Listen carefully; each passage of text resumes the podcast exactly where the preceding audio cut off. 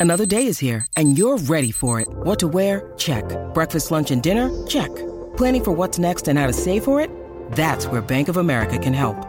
For your financial to-dos, Bank of America has experts ready to help get you closer to your goals. Get started at one of our local financial centers or 24-7 in our mobile banking app. Find a location near you at bankofamerica.com slash talk to us. What would you like the power to do? Mobile banking requires downloading the app and is only available for select devices. Message and data rates may apply. Bank of America and a member FDIC. When you need mealtime inspiration, it's worth shopping Kroger, where you'll find over 30,000 mouthwatering choices that excite your inner foodie. And no matter what tasty choice you make, you'll enjoy our everyday low prices, plus extra ways to save, like digital coupons worth over $600 each week. You can also save up to $1 off per gallon at the pump with fuel points. More savings and more inspiring flavors make shopping Kroger worth it every time. Kroger, fresh for everyone. Fuel restrictions apply. Lucky Land Casino asking people what's the weirdest place you've gotten lucky? Lucky? In line at the deli, I guess? Aha, in my dentist's office.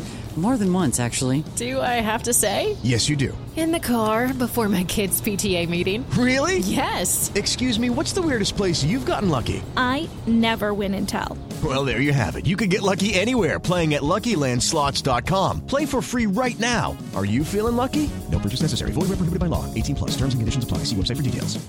Third round, 2021. Quarterfinals, 2022. What happens in 2023, Covey? having been the number one seed in tournaments before and kind of feeling the pressure, I think it won't phase him. Roland Garros, he has officially pulled out. I thought he had actually retired at one point. Will this be the most open Roland Garros in recent years? This is episode two, and we're going to be going through, as usual, the contenders this week Alcaraz and Iga, the latest news, tennis shootout, a rankings update, and then finish on the surprise package. Crack open a beer and get ready for the countdown. Novak Djokovic has won the Australian Open. 35 matches unbeaten. He's done it! Alcaraz! Djokovic has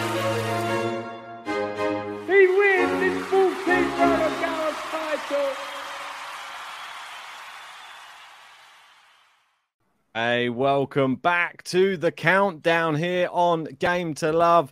If you haven't already, make sure hit a like on this video, subscribe to the channel, join us on all audio platforms as well. There's no JG with us this week. He flew off just after his birthday and just after the big press conference of Rafael Nadal, where he didn't announce retirement, but he did announce that he will be out for the foreseeable future. But in his place today, we do have Covey. How are you doing, sir? Are you well? Doing great. Absolutely great. Thank you for having me. Very, very happy. Even though it's uh, JG's birthday, I get the gift of being able to be on the pod today. And um, also happy that uh, his favorite player did not retire on his birthday weekend. Yeah, well, maybe in this episode uh, we're not going to make it too Rafael Nadal heavy. No JG, so we are going to focus on the two young world number ones, and they are the favorites to win Roland Garros.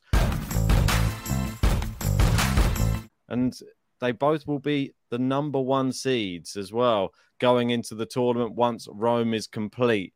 So we're going to start off by looking at their current form because there's obviously a tournament going on right now. And Carlos Alcaraz, we're going to start with, uh, he went out.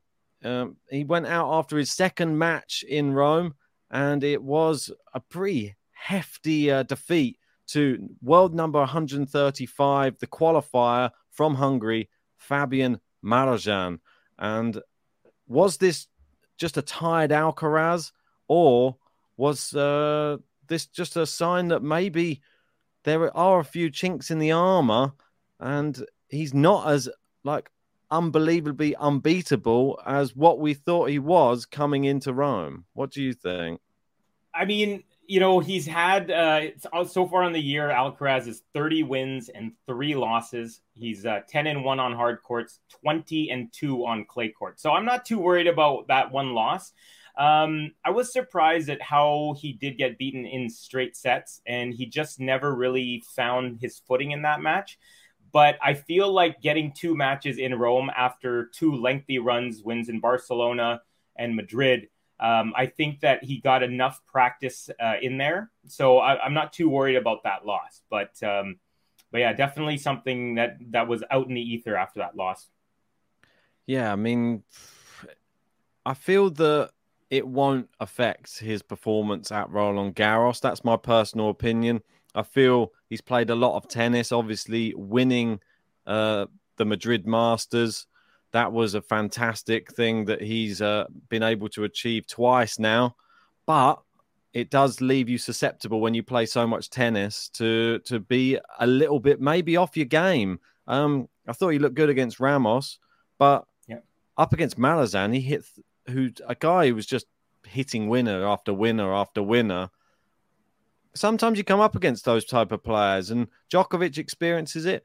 Sin Rafa experience it, Federer's experienced it. All of the great players experience when you come up against a player who is just playing lights out tennis, and you get wiped off the court. And if you're not on your best game that day, you will lose. And he nearly won the second set, but unfortunately, it just wasn't enough. I don't I don't know if he'd have won the match if he'd won the second set still anyway. It, it, was one of those matches he could have still maybe pushed it over the line on another day, but it wasn't his day. It was definitely one just for, for Malazan. I'm glad it was because it put a new player on the map as well. Mm-hmm. Not many people knew who he was. Probably most people didn't know who he was. Myself and JG, we saw him in Zagreb last year in a challenger Oh. Big fans of him on the Challenger Tour. I tried to speak to him. He actually retired with like heat stroke or something during that match. I think that we watched him play, which was really unfortunate. But uh, since then, it seems like he's really improved his game. Looks like he doesn't take any prisoners. Just wants to go out there enjoy himself, and he's taking a lot more risks on court, and it paid off in this tournament. Yeah, and you know, Alcaraz is a very aggressive type of player, and it's not often that he faces other aggressive players. And that's one thing I did appreciate about the game of Marozsan is that he has no fear in coming to the net. He has a great hands. He doesn't even have a big serve for a tall guy. That's something that he can develop and improve. But um, yeah, I, I, was just really impressed. He's very steady. He was just ripping ground strokes. I'm talking um, Alcaraz was not expecting to get you know pulverized on certain second serves, and he kept on hitting very deep. Um, and and I also I also feel like I haven't seen him play too many times, Marozsan, but it definitely felt like he was redlining. He hit a, I think yeah. 18 drop shots, and I think he won maybe 16 or something of those.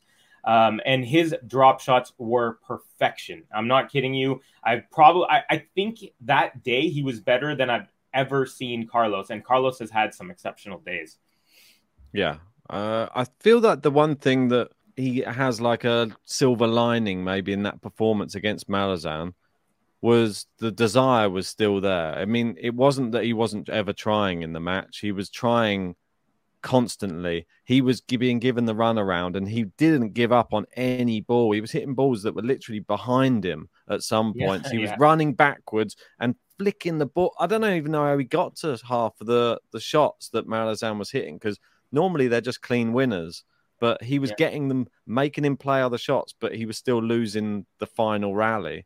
But and, that for me is massive. If you if you're an Alcaraz fan and think, was he just really having an off day? I don't think he was having that much of an off day. I think those things happen in tennis, and we've seen it. We saw Nadal Rosol at Wimbledon. That's another example of someone when they redline, like you were saying, mm. and they everything they hit's a winner. What yep. are you supposed to do? Dustin Brown, another person who did it as well. Yep. I mean, so. even on the women's side, Ostapenko, she's one of those who yep. can kind of just uh, out of nowhere, if everything's going in, she can literally hit any player in the world off the court.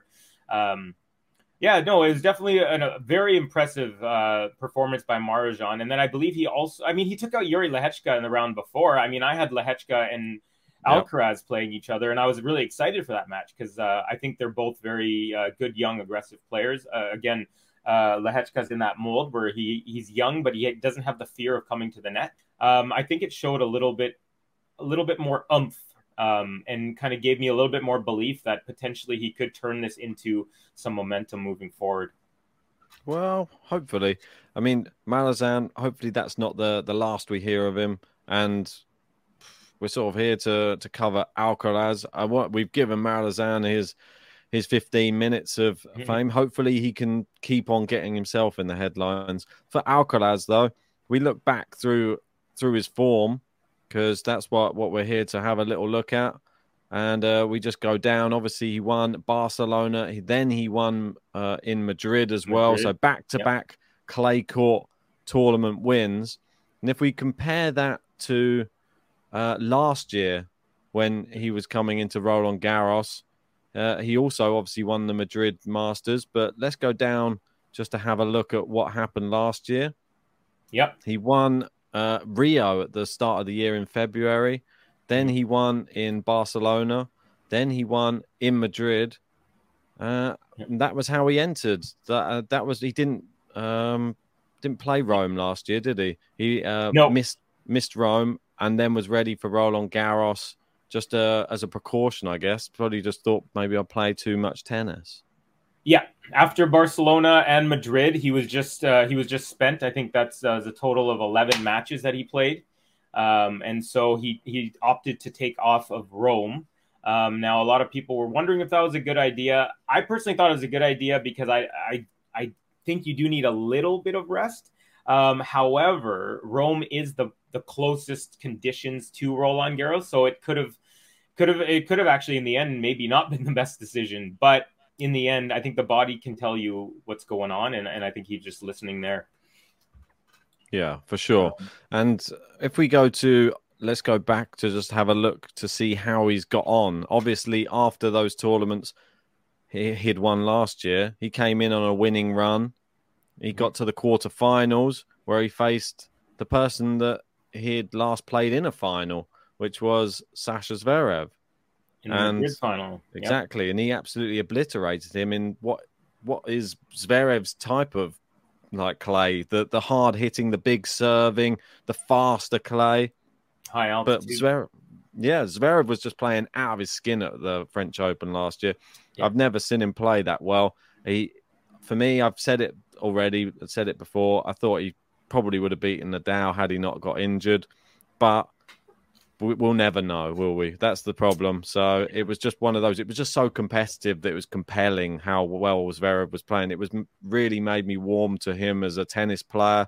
I thought he won a lot of fans in that match, which was, and the fact that he was able to beat Carlos Alcaraz beforehand, even more impressive because people were touting him even last year to maybe win Roland Garros, Carlos, after mm-hmm. coming mm-hmm. off those two tournament wins but you see, he's getting gradually better, isn't he? Third round, 2021. Quarterfinals, 2022. What happens in 2023, Covey? That's a good question. I mean, I feel like uh, as the number one seed, so it's the first time he's coming in as the number one seed in a ma- in a major. Now, the good thing about that is he's obviously not going to have to face Djokovic until a final. But the other thing is he actually had uh, become world number one last year. And then after he won the US Open, became world number one, he actually had a pretty tough little run um, on the indoor, uh, the indoor um, hard court uh, kind of circuit. And yeah. Uh, some losses, some injuries. He tore his abdomen. Um, I wasn't able to play at the ATP Tour Finals, but um, I think he learned that when you become number one, there's a, type of pressure. And he's gone yeah. through the pressure of being number one. He didn't deal with it that well. That's even his words. But I think now that he's a number one going into a grand slam for the first time, having been the number one seed in tournaments before and kind of feeling the pressure, I think it won't phase him. Uh, I feel like if he hadn't been number one before and came into here for the first time as a world number one seed, um, it would have kind of been like, oh, the extra pressure. But the fact that he's gone through it, so so I'm gonna go ahead and say it's semifinal or or maybe not. Maybe it won't be considered uh, a great tournament. So that, that's how high his standards are. So I'm expecting semis or better for Carlitos. Yeah, I mean, you can see through all of his Grand Slams, they only get better. Australian, second round, then third round. French, third round, quarter final. Wimbledon, second round, then fourth round. US Open, quarter final, then won it. So you'd think the sky's the limit, really. Um, Mm-hmm. surely Wimbledon, he's going to go further again, but we'll wait and see. We'll we'll we'll get to Wimbledon uh, once French Open's done, Yeah. and uh, we'll talk about that. But let's just have a look, just quickly, who he played at last year's Roland Garros and how he got to uh, that quarter final where he did get defeated by Alex Zverev, and it was a easy win against Londero in the first round. Mhm. Then the, the epic one against uh, Ramos. Like no one wants to play him. He's just a, a bogey player for anyone on clay. And I remember that it was about nearly five hours long that match. Yeah, and he's even saved match points in this in this one. Yeah, Did did Um, Carlos Alcaraz? So I don't know if it was two, one or two, um, hundred percent at least one, but I think it might have been two. But um, yeah, I mean, crazy gutsy performance at the time. Uh, he had just turned 19, so he was just 18 for about a month before this. So um, I mean, I'm always impressed with any youngster that can handle the pressure, but to to face match points in a major and come through, that's very very impressive. And then I think he, he kind of uh, got on a tiny bit of a roll before he ran into Zverev after that. Yeah. I mean, the next two seem even more impressive. Straight sets against Korda, Yep. straight sets against Khachanov, who now si- since then went on to become a bit of a Grand Slam master. Really, I mean, he only turns up in slams after this one. I mean, even then he was there in the fourth round, so he wasn't doing too badly. But No, then he came up against uh, Zverev, and unfortunately, he came up against that was a star grade Sasha Zverev playing at Roland Garros. So Yeah. that that's the type of person that you may have to play in a quarter final. Like he, I don't think he'd be as worried playing him now, though. I feel that Alcaraz would probably beat him. I mean, he he handily beat him once again in Madrid. So last year he beat him in the final. It was uh six three six one or something. It was Yeah. crazy. And I think he even did better this time, didn't he? Was there a bagel in there? Mm, Um, I think it was six two. Six, oh, one. sorry. It was, was it? Oh, okay. Yeah, it might have been. I think it was slightly better either way. But Yeah. anyways, um, you know, I think Zverev he was playing. I've never ever ever seen him play better than he had played in Roland Garros last year. Um, pretty much the whole tournament. I didn't watch every single match, but I did watch, of course, uh, his his match against uh, Carlos, and then I also watched uh, that epic three hour t- uh, two setter. That that's how far they got against Rafa Yeah. before that horrific injury. Um, yeah, I mean, but um, what a match I that mean- was, though. yeah. So yeah, you know, I, I just don't see it this year from Zverev, but he does have the pedigree to come surprise some someone. So you never know. Yeah, who knows on that one? But that is uh, Carlos Alcaraz's route to how far he got at the quarterfinals last year. Maybe he could have done better had he not played this five set match in the second round, but we will, we'll never know really. But I'm sort of glad that he did because it sort of gave him the strength of character to come through a five set match at a slam, which is also always like character building. And then we wouldn't have got to see that Zverev uh, Nadal performance had Zverev not Yeah. won. So I, I was pretty impressed by that one as well. So let's move on from that and just see. These are the odds. Uh, I know we went through them on the last episode, but you can see Carlos Alcaraz still the favorite for Roland Garros.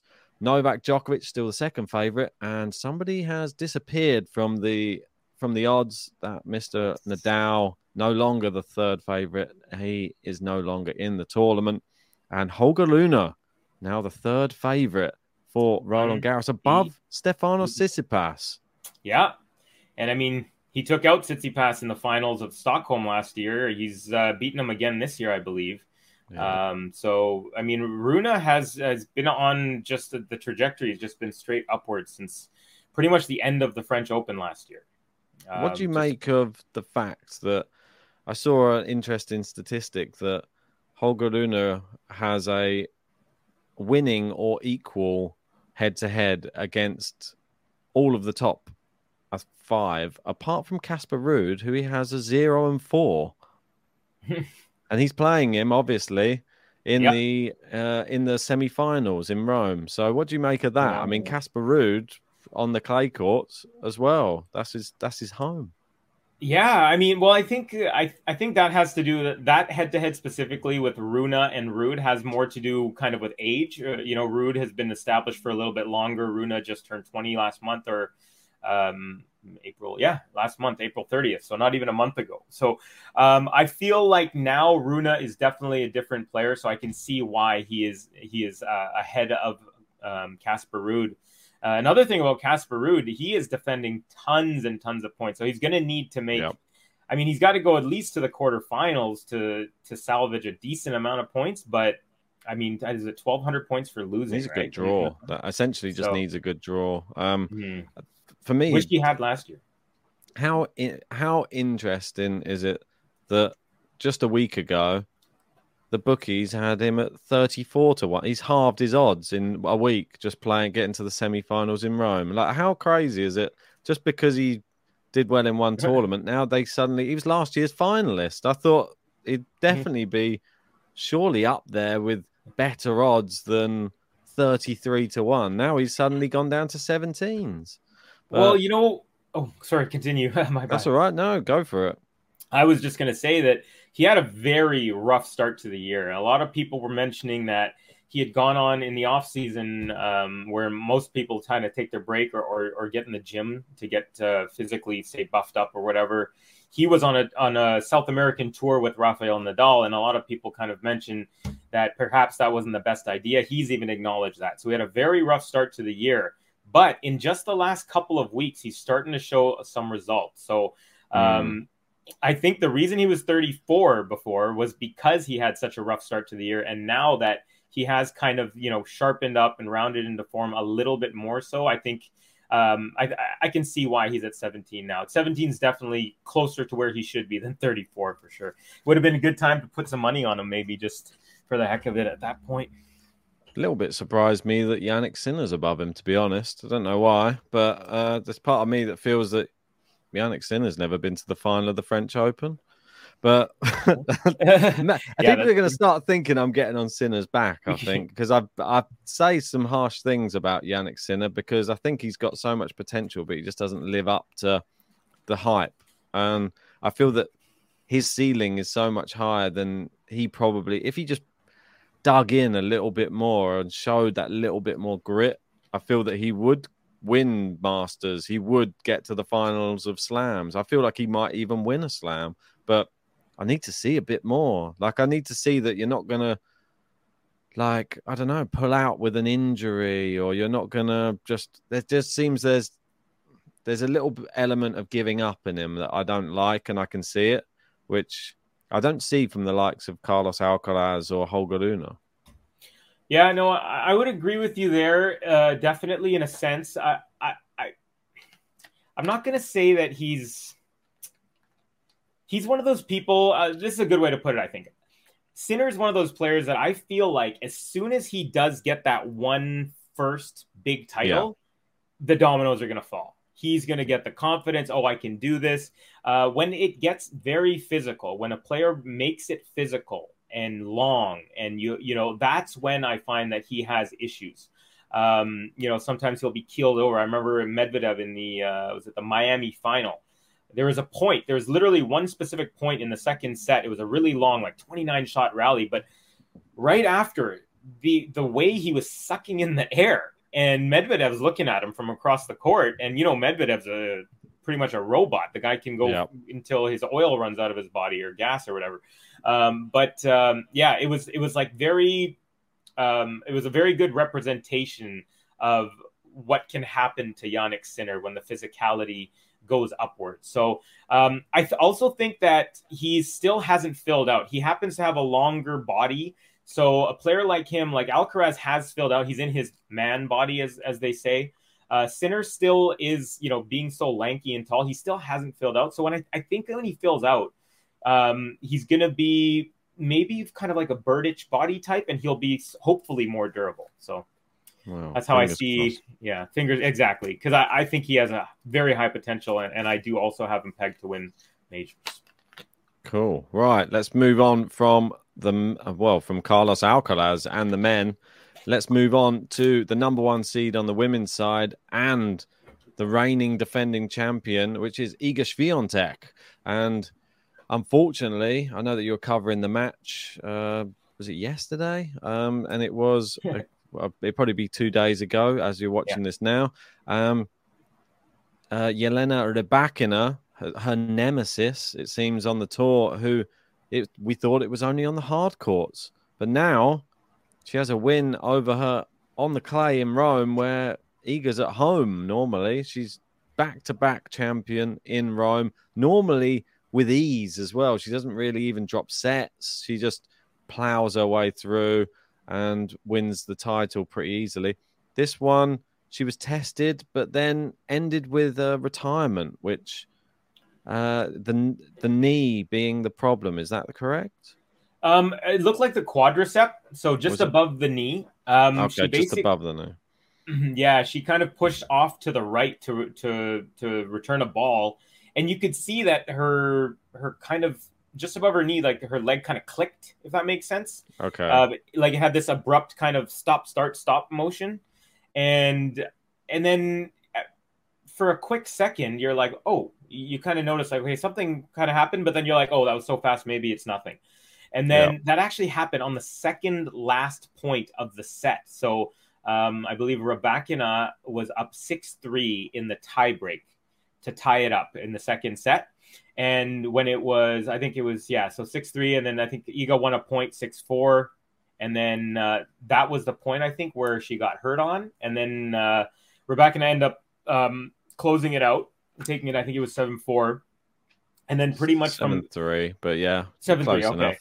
Yeah, and then uh, um, doing so many matches, they're all bleeding into each other. Yeah, but know, um, but yeah, it was it was it was honestly crazy because Rebecca had worked her way back into the match before the actual injury. So you know, a lot of people, especially in the in the chats, there was a, a lot of chat where people were like, "Oh, uh, Rebecca has no chance uh, against Iga," um, and and the conditions were in every way favorable to Iga. She had the slow, heavy court. They were playing at night, slows it down even more, and it was raining, slows it down even more.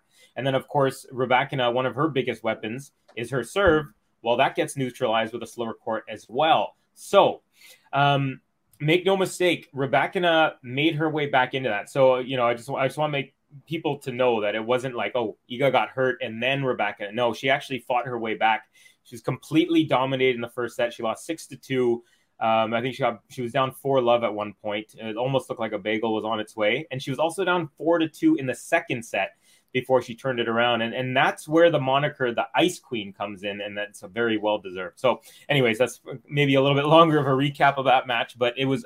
Uh, just wanted to share that it was a very good match. Uh, it was turning into one, and it was a real bummer that um, that it had to be a retirement. But hoping for the very best for Iga. Yeah. Um, you're the best man to give us the lowdown on it. You were the one covering it. Unfortunately, uh, I could not be there. I was uh, out celebrating JG's birthday. Um, it was just unfortunate it had to be on that the night of uh, Swiatek Rybakina. But yeah, what a devastating way to finish that that match. And Iga leading up to that match, she was looking invincible. It had to be said. It looked like the same old Iga, same old Rome.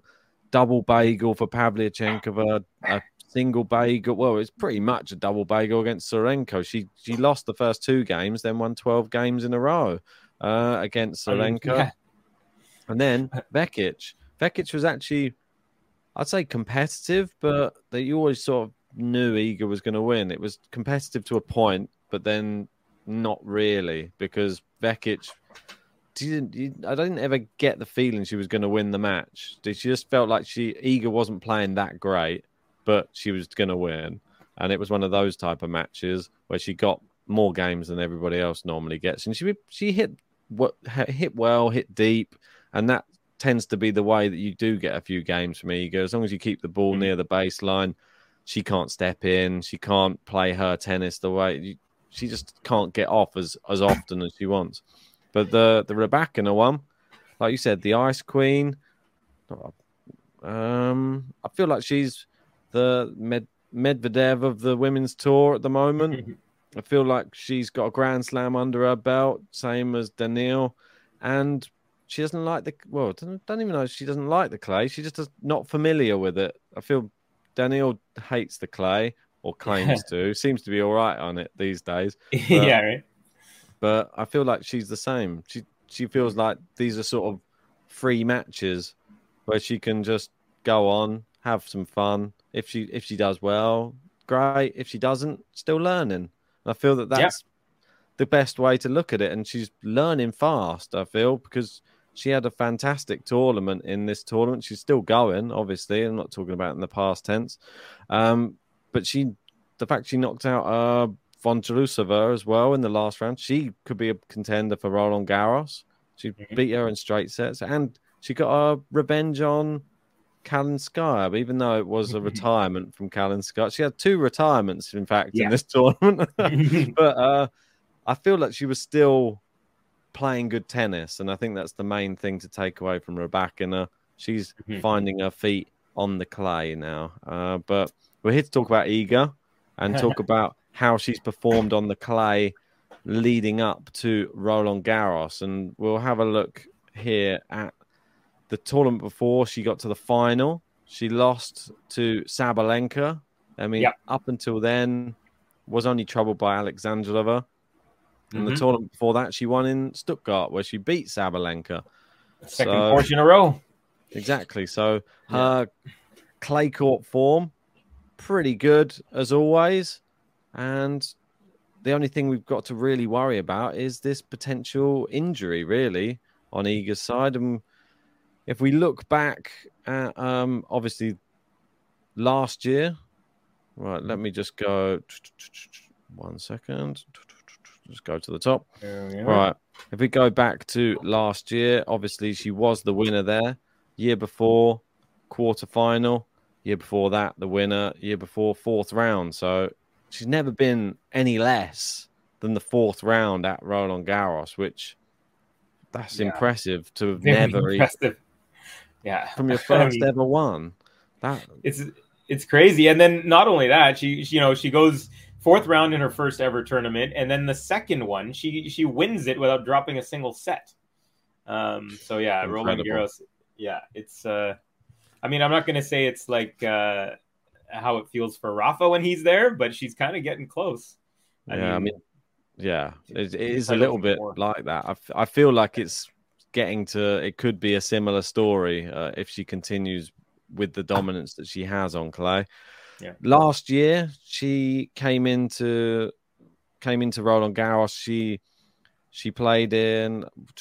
Let's just have a look. Was it just Yeah. in Rome? She won. Oh, sorry, I'm just going the wrong year now. Apologies. Go down a little bit further. She played in Stuttgart. She played in Rome, and then she won both of them, and then she won obviously the French Open. So that Mhm. was last year's results, and this year she's just won Stuttgart, got to the final in Madrid, so slightly different, and then in Rome she's gone out slightly injured.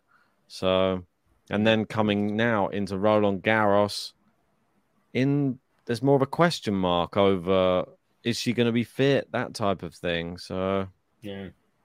and, and we Yeah. know what happened last year's Roland Garros.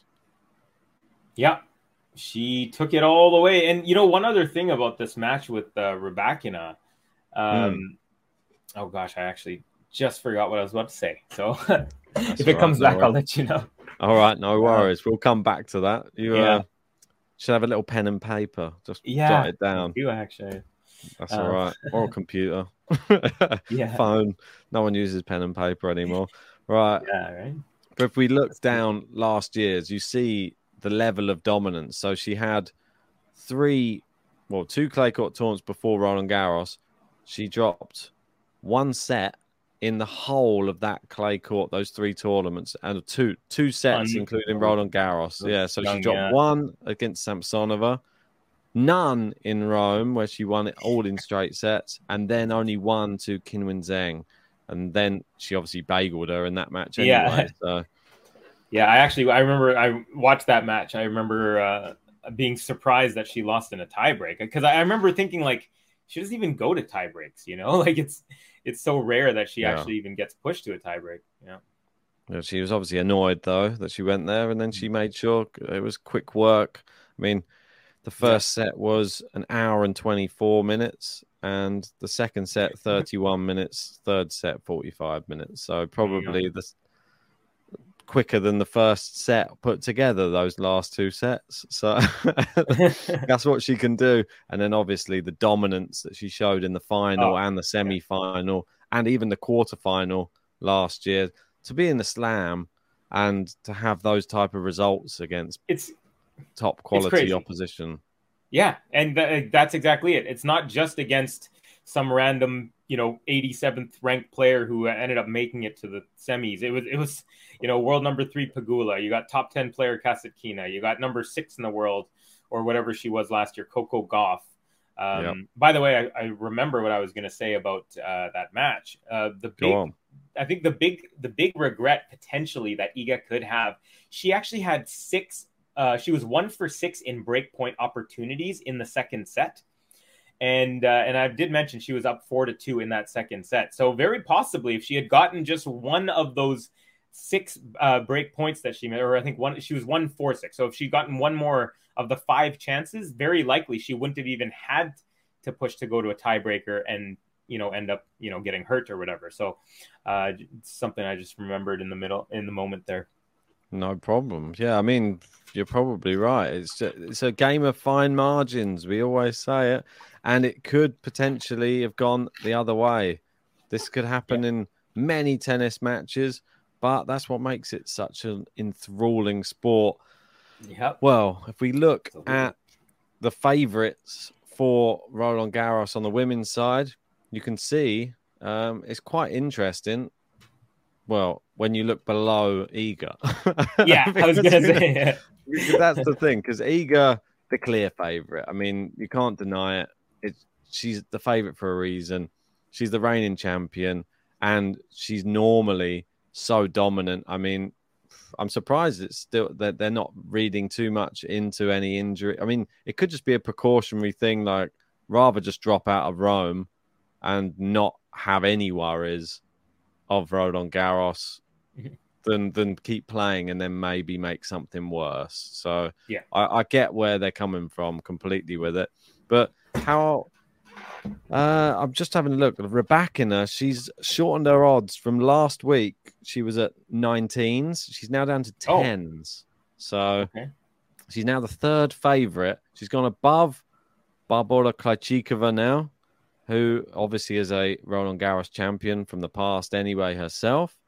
And anybody else shortened their odds a bit? Ostapenko, I was saying last Think week and the she was one of my uh, outsiders to watch. I think she's moved up from about 30 I think she was like let me just have a quick check to see what she was last week. So I think she was quite big odds as well. She was I think she was about 20 maybe she was like 26 or 30s to 30s. She's moved up to about 21s now, Ostapenko. So might maybe worth a punt. Kudermetova as well in there, 29s. Interesting. I mean, Uh, Ostapenko, that that could be a decent for for anyone betting. I mean, that's not a bad one. Um, Definitely when she, when she's and she has for the last couple months, she has been on. Um, she's been kind of on an, an upward trajectory. She is, you know, she relies on being able to to play uh, red line tennis. Um, and that's her game plan, whether it works or not. She just goes for it, and when it works, she can hit anyone off the court. So, um, someone I've been wondering about potentially, and of course, she is a former champion there as well. Exactly. When it all clicks for her, she definitely is a threat to to any Grand Slam. I think, not just uh, Roland Garros. I So think, uh, in one of my streams, it, uh, someone was uh, it was an Ostapenko match, and someone was mentioning that her ball speed is faster than Sabalenka. doesn't surprise me. I mean, it's so quick. It's Yeah. literally it's just like a bullet half the time when she's hitting the ball. Mm. Right, that is the end of the contenders for episode two. Let's move on to the latest news. Right, here we are with the latest news section. Uh, we're going to be going through all of the news on Twitter, but we've handpicked some stories today because we thought they're all going to be about one guy. so we can't go all in on Rafa today. We're going to go through some Rafa, which is where we're going to start with, obviously. Uh, this one coming from Roland Garros themselves saying, Rafa, we can't imagine how hard this decision was. We'll definitely miss you at this year's Roland Garros. Take care of yourself and come back stronger on on the courts. I think it's supposed to say. Hoping to see you next year in Paris. And then a nice picture there of Rafa himself uh, holding the trophy. Well, I mean, we sort of spoke about it for over an hour earlier on. Let's give us a quick summary of your thoughts on no Rafa this year at Roland Garros? Um, yeah, I mean, not super surprising. Um, but the news. Uh, so basically, he mentioned about 24 hours before the press conference that he's holding a press conference to let us know what's going on. Basically, he said, "My body is not uh, is telling me that it's not ready." So he says he's going to be he's a, he's going to try and get back on the practice court. He doesn't know if it'll be within two months or four months, but Roland Garros, he has officially pulled out. Uh, Wimbledon as well, uh, he's pulled out, and it's very likely that he probably will not play at the U.S. Open. Um, my feelings towards it, glad that he hasn't officially retired because there was a little bit of chatter on social media that kind of freaked me out. Um, but uh, you know, got to listen to his body. He's got a little kid at home, uh, little baby Rafa, so you know what? I hope that he can recover as best as possible, and I do hope that he makes his way back on the courts. Um, and you know, I will say that I, I, do think it might be the the Grand Slam chances. I think are pretty much over for him. But um, let's hope we can see him one more time, maybe next year, either at Roland Garros at the actual tournament, or maybe at the Olympics, or hopefully both. Yeah, yeah. Um, I echo that as well. if you want to see our live reaction to his press conference, go check out the the video. We did one earlier on, just reacting live to it. So I thought he had actually retired at one point. so go check that out. it was all in Spanish. I was trying yeah. my best to uh, to work it out, but yeah, you, it's easy to misconstrue what someone's saying when you can only it only tells you part of the conversation on your yeah. translator. But, the second half of the sentence was missing, and, and our hearts just kind of dropped for a second. Yeah, he said he wanted to put a full stop on the career. I was like, what? But yeah, he definitely will be missed. Um, it will make maybe the tournament slightly more competitive. Maybe that's uh, one thing. It maybe opens the door for a few other pe- uh, people coming through. But yeah, Rafa will be very, very much missed. And uh, JG, I'm, if he was here, I'm sure he would echo the same. Uh, he would yeah. Be much more devastated, even still, than both of us are probably conveying right now. But we will hear from him when he gets back, and I'm sure we'll hear about it throughout the whole of Roland Garros as well. He will not be forgotten. I'm sure JG will be playing his button or doing bits and pieces just to keep Rafa in the headlines. Uh, at least it's just one person you can't not speak about when you're at Roland Garros anyway. And that, so. And speaking of the countdown, um, I one of my goals is to watch Rafa play in a competitive match because I want to see him hit a forehand in real time, um, and just feel the force of, of like what it sounds like and what you you know when a, a professional yeah. tennis player, golfer, you know, baseball player when they swing, you know, the bat, the club, the the racket, they it's different yeah. than when you when you go to the public tennis court and, and see people playing, right? So um, there's a viciousness to it. So the countdown has begun for me. I need to find my way to some city where Rafael is playing in the next year. So um, too bad he's not going to come to the Laver Cup this year. That would have been easier for me, but here in Vancouver. Yeah. Sorry to hear that. Um. I've, I've heard that he may be aiming for his comeback tournament to be the Davis Cup. So I think that's late late in the year. Like, is it November around that time? So, yeah. Yeah. So that's that's the aim apparently. So he, I think he's planned on missing everything before that. So if he manages to make it for for then, great. If not, it may just be a countdown until next year's Roland Garros. So stay tuned with the countdown. We'll keep you updated with Rafa news on when he'll be coming back for any Grand Slam or tournament anyway. So let's move on from Rafa because I feel like we've done it to done it to death anyway. Yeah. And this one was Daniel Medvedev, who, who was talking about Rafa Nadal uh, missing Roland Garros. And he said, even if he wouldn't be 100% physically and decided to play, it'd be a favorite. Hopefully, he can come back as fast as possible because he's an amazing player, amazing athlete, one of the best in history. I paused him on a really bad face. Foreign apologies to Daniil.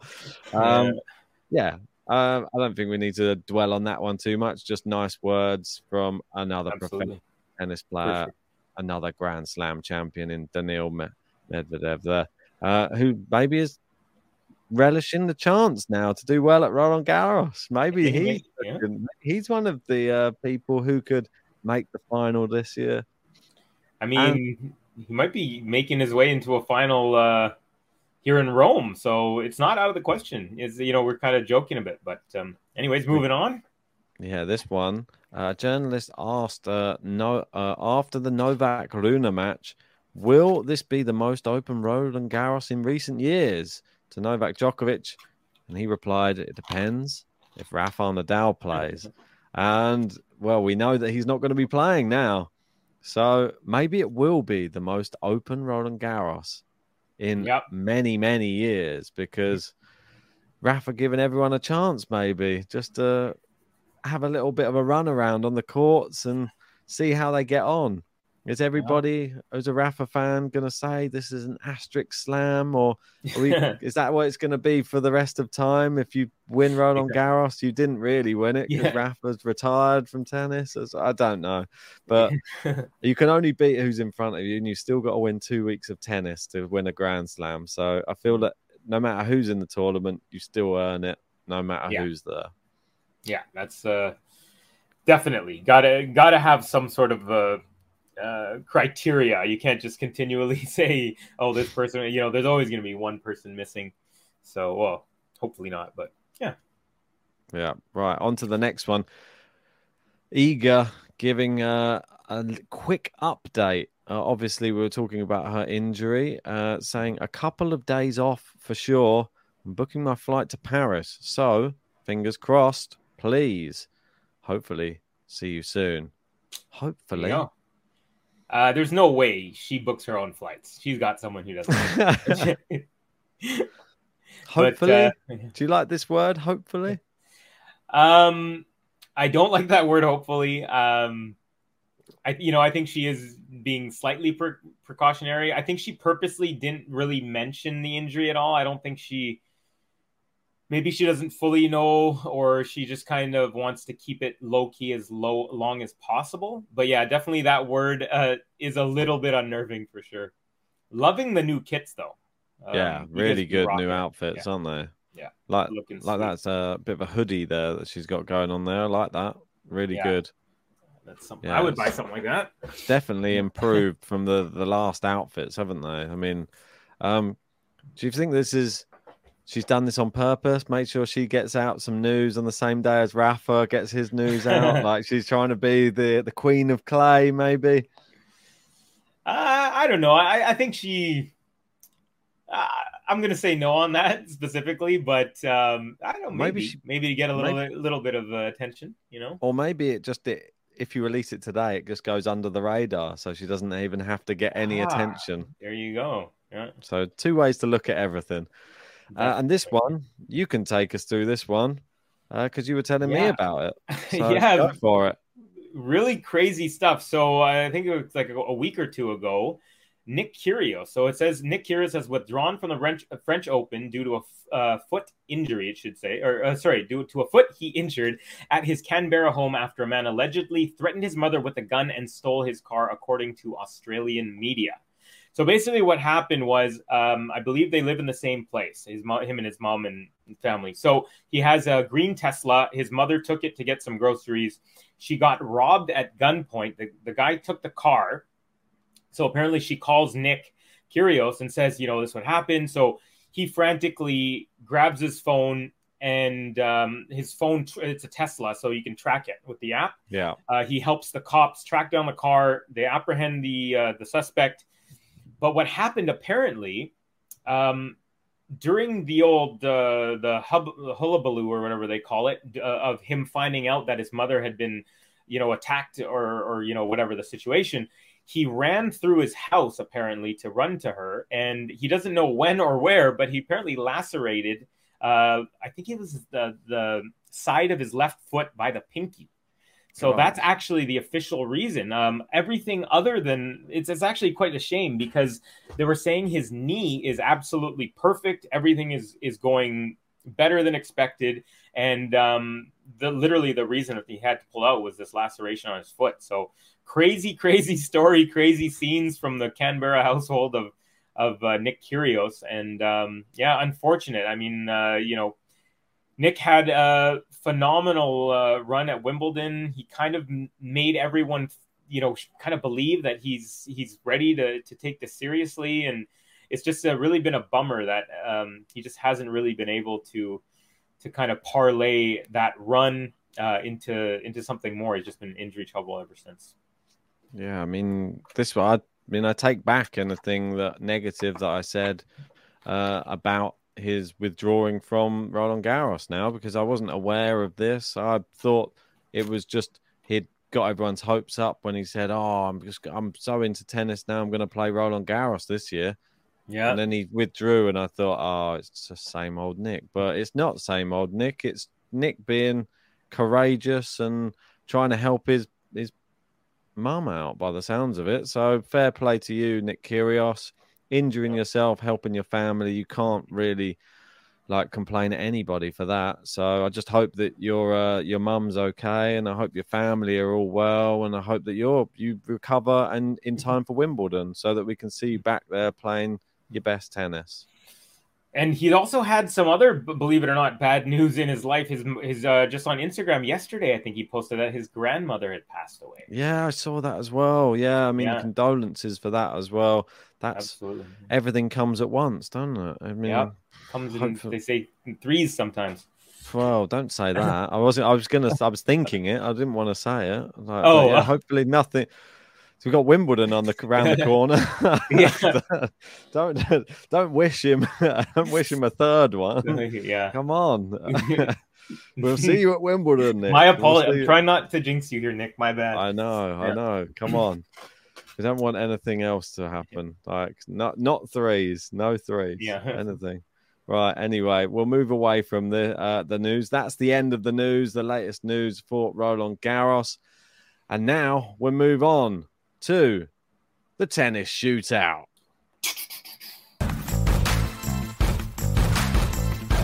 Right, time for the tennis shootout. If you're new to the countdown, this is where we both get to ask each other a bit of Roland Garros trivia and uh, see if we get it right. Get 30 seconds to answer the question. Um, do you want to go first or do you want to go second, Covey? Um, I'll go first. Okay, nice. That's what I did last week. It didn't really benefit me in any way, but that's fine. right, 30 second timer on. Okay, Okay. and the timer will start when I finish asking the question. And we're going to do it slightly differently this week just to give us a bit of a better chance. I think we're going to continue this. I'm going to give you a question. I'm going to give you four potential answers this time. And then you just pick one of the potential four that I give you. Okay. Sounds simple, doesn't it? Right. Okay. so, as it's been a big day for Rafael Nadal and his big press conference, my question is going to be Nadal related. So, Rafael Nadal has won Roland Garros without dropping a set. But how many times has he won Roland Garros without dropping a set? The choices you're going to get are two, three, four, or five. Go. Ooh. Okay. Two, three, four, five. So the first thing that comes to mind is that he's only been pushed to five sets a couple of times. But how many times has he dropped a set? Two, How many times has he won the whole tournament without dropping a set? Or sorry, yeah, sorry, yeah. Okay, I'm gonna go ahead and say four times. Okay, you got eight, seven seconds. Final answer. Yeah, final answer. That was the gut. I'm going with the gut. Right, okay. Stop it. And I can confirm that Rafa Nadal has won Roland Garros without dropping a set four times. It's correct. nice. Well done. Look at that. He's straight off the bat and he's got it. He's there. The first correct question on the countdown, or correct answered question, is from Covey. Nice. Well done, I mean, mate. that I'm not gonna lie, that was definitely a pure guess, but um, but it felt good. It felt good. It There had a you go. 25 percent chance, and I took it. well, this is what I mean. I said it's not going to be. It's going to be one of those ones where it's like it's not going to be between one and a hundred. It's just going to be. A, it's going to be on. You can count them on one hand. So Gotcha. it's going to be tough. But yeah, you picked right. Four. And uh, if anybody's wondering which years they were, it was 2008, 2010, 2017, and obviously the latest one, 2020. Unbelievable. Ah, all right. Well, um, My go. yeah. All right. What have you got so, for me? So okay, and I also have a timer set up here, so you don't have to worry Okay. about the clock here. But um, all right. So my question is, you went with the king. I'm going with the queen. Iga Oh. Swiatek has played in Roland Garros four times, winning it twice. Now I'm going to give you a list of four players, and I need you to tell me which two of these four players have defeated her at Roland Garros. And your clock Oh, starts right after I give you the options, which are Maria Sakkari, Simona Halep, Jelena Ostapenko, Annette Kontaveit. Timer starts now. Right. Well, I'm going to go straight off the bat, and I'm going to go Simona Halep with my first uh, answer. I'm pretty, I'm pretty self-assured on Simona Halep. I think that, that she came and she battered her the next year uh, in the same exact score she lost to her. Um, the other one, it's going to be tough. Do you say Ostapenko? I feel like she's the only other. Ostapenko, Kontaveit. I feel Ostapenko's the only one who could have done it. I can't think off the top of my but I'm going to go with One Ostapenko. second. I'm going to go with that. I'm going to go with Halep Ostapenko. I'm not sure. I, Kontaveit and Sakkari don't sound like players that would defeat Iga. well, you had to get two, and you did get at least one Ah, because Simona Halep has beaten Iga Swiatek. I knew that the one. other player to beat Iga Swiatek was not Kontaveit. It was not Ostapenko. It was Maria Sakkari. Ah, No way. Yes. Damn it. That's not bad though. Fifty percent. Not too. what was the score? Can you tell me the Uh, score? Um, you know what? Let me. I just want to know, like, because I Yeah. don't remember this one. Let's see. Okay, so last year she won. So two years ago. Okay, so she beat Gauff last year. Two years ago, uh, she yeah, it was um 2021. She lost Sakkari 6-4, 6-4 in the quarterfinals. Yeah. And the reason I threw Ostapenko in there because of course she has one, so it kind of Yeah, throws it you- off, right? That red herring, you threw me under the bus there. Oh, you did me with that. It was a good one to throw in there, though, because it, I've been talking about her too much. I think you got in my head there. Yeah. and semi final Not bad, though. Sakkari was in my head from from too long ago. Anyway, uh, Yeah. well, Covey wins on this uh, one, so chalk one up for Covey. You're on There you JG's side, so that probably means you get a point for JG there. Uh, Yeah. that's the end of tennis shootout for for this episode. Uh, let us know if you got that right in the comment section below. And uh, well, I'm sure most people probably got Sakkari right. No one was on my bandwagon with Ostapenko. But let's move on now to the rankings update. Right, and uh, we're going to have a look at the rankings. Obviously, nothing has changed since the last episode on the seeding side of things, because as we're looking at the men's here, we know that uh, Alcaraz is going to become number one after Rome, and he will take up the top seed, and Djokovic will drop down to number two. So it doesn't really change anything in the slam perspective. Although if we see the draw and then it's much more favourable for one than the other, it could benefit Djokovic being number two. You don't know. That's the, Yeah. that's the thing we don't know until we see the draw. But I'm excited about that draw. Yeah. We were talking just before we came on. There are obviously some additional wild card entries that we weren't sure we were going to get. And Benoit Paire gets in as a wild card. There he is. There you go, the Frenchman. Got to a final, I believe, in uh, a challenger uh, this past week. Recently, yeah. That's it. So, I mean, Good to see. you can- that's it. And you've got Dominic Thiem in with a wild card, Shevchenko in with a wild card, David Goffin, Taro Daniel. Uh, um, I believe that these are just like additional players who have just been uh, allowed into the draw. These just, I think that they were supposed to qualify these ones, but they've been put into the draw because you can see down here. These are the people who have withdrawn from the tournament now. We've got Nadal, Kyrgios, Brooksby, and Kwon. Mhm. And if you have a look down here at, they show us withdrawals now from the from the qualifying. So you can see there Dominic Thiem, Taro Daniel. So now they've Yeah. gone into the the main draw now, and you can see there Benoit Paire obviously also on there as well. hmm And and Van Rijthoven, he's Yeah. he's withdrawal, but he's not in the actual. He hasn't made it in, right? Um, let me go back up to the top and just have a quick check. He was 154. So Hmm. yeah, no, he's not. I don't see him in there. Yeah, yeah. Was, So- he had a nice little run last year. Was it uh, in the in in the Netherlands? Yeah, he won a grass court tournament. And Then he did quite well at Wimbledon as well. In the final. Yeah, it was this. I think it was his first ATP uh, level tour uh, match or something, and he Yeah. winning the tournament. It's crazy at, at home. So, yeah, we'll have to come back and then have a check on this to see. I think we've see there we've got Harold Mayot's managed to get himself a wild card, uh, another Mm. French player, get a wild card into the qualification though. So we will get all of this will probably keep changing as we go through. See a few other players have managed to get themselves wild card entries. These ones in green are sort of other players who aren't French who get in. Uh, we got Mm. Ferreira Silva, Mochizuki, and uh, Mariano Navone, Juan Pablo Ficovic, Zachary Svajda, um, Chemical, uh, Li Tu.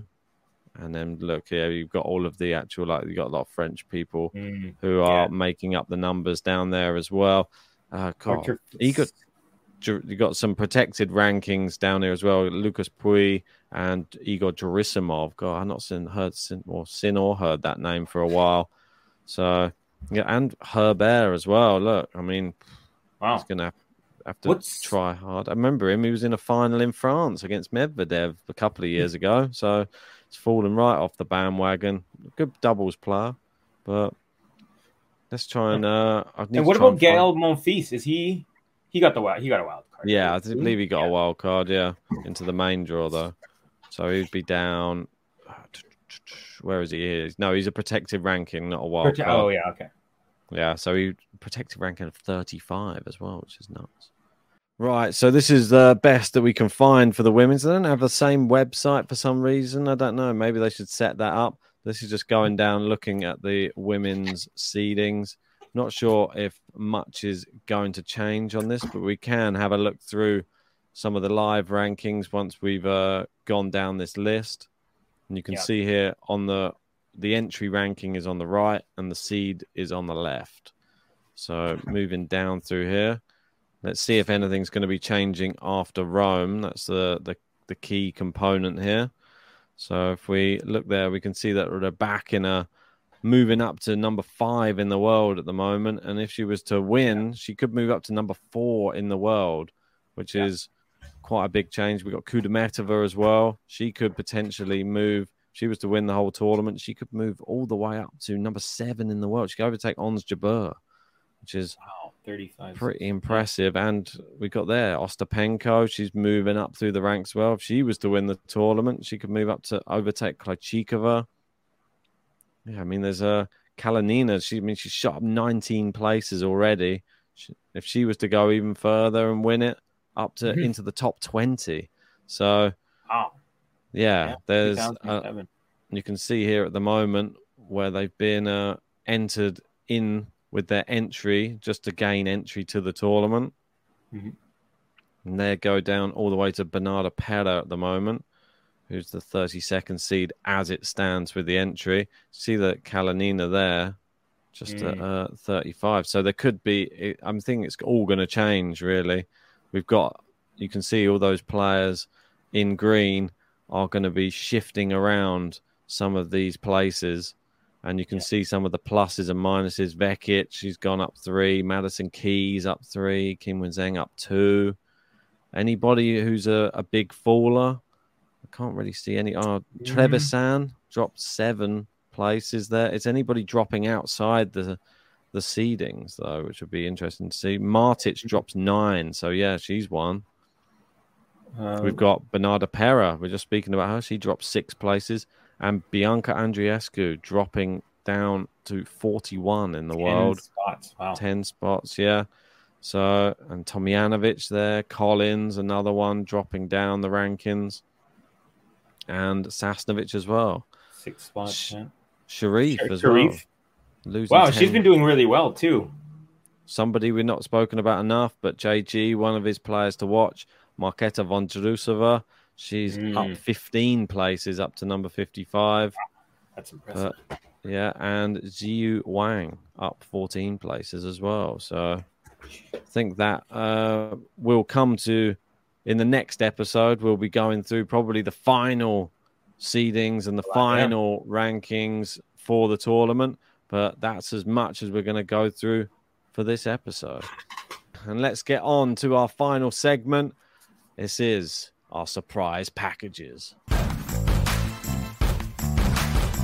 Right, um, we're going to keep this one short and sweet. We had on last week's episode our men and women who we feel that could be surprise packages at this year's Roland Garros. They have to be outside the top 10. Uh, last week, I gave uh, Sasha Zverev and I also gave Jelena Ostapenko as my surprise packages. Uh, JG gave Dusan Lajovic and Mar- uh, Marketa Vondrusova. This week, we'll start with the men. Who's your man? Who's your surprise package, Covey?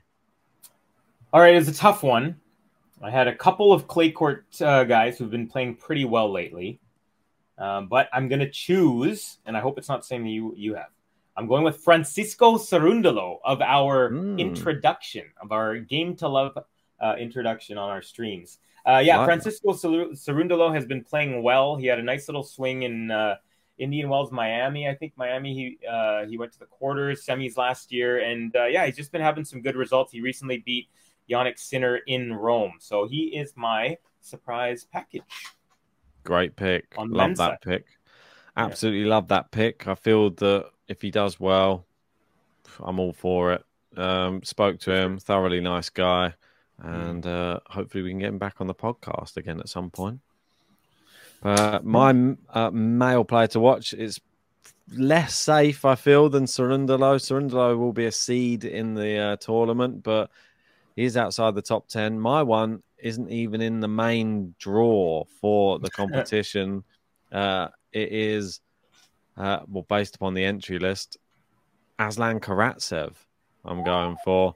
Obviously, we've had him on the podcast. Well, maybe we're just going for podcast guests on Yeah. here, but uh, I feel that he's suddenly coming back to a bit of form. He's somebody nobody who's going to want to play. If he hits any type of form, he's a player who's beaten Djokovic on clay courts in the past. I feel that That's nobody wants to play Alcaraz when he's playing his best tennis. He's just one of those. He'll, he'll ruin your day. You'll come onto Yeah. the court. He's like the Ostapenko of the men's side. He'll just play his best tennis, and you won't see the ball. It'll just go tum tum tum tum, and it's gone. So Yeah. Karatsev is mine. All right, that's a good pick. Uh, he also uh, made it to the semis of Madrid from qualies, so uh, Exactly. very impressive little run of form. Um, how about on the women's side? Why don't you go first on this one?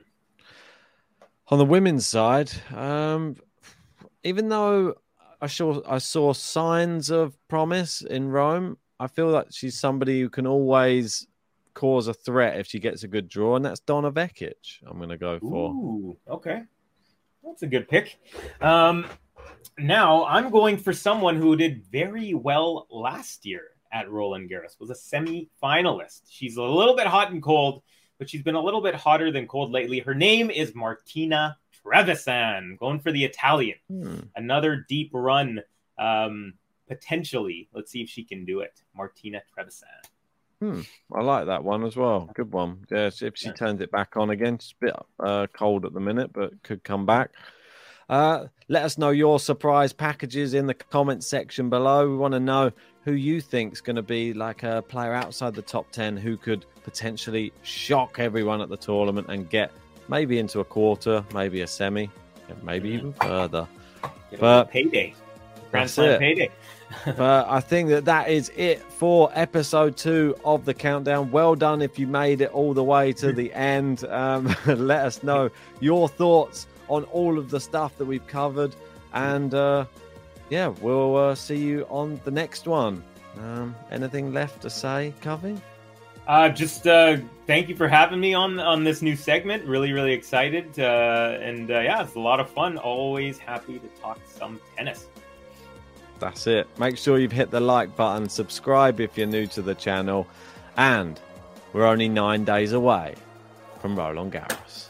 Let's go, baby.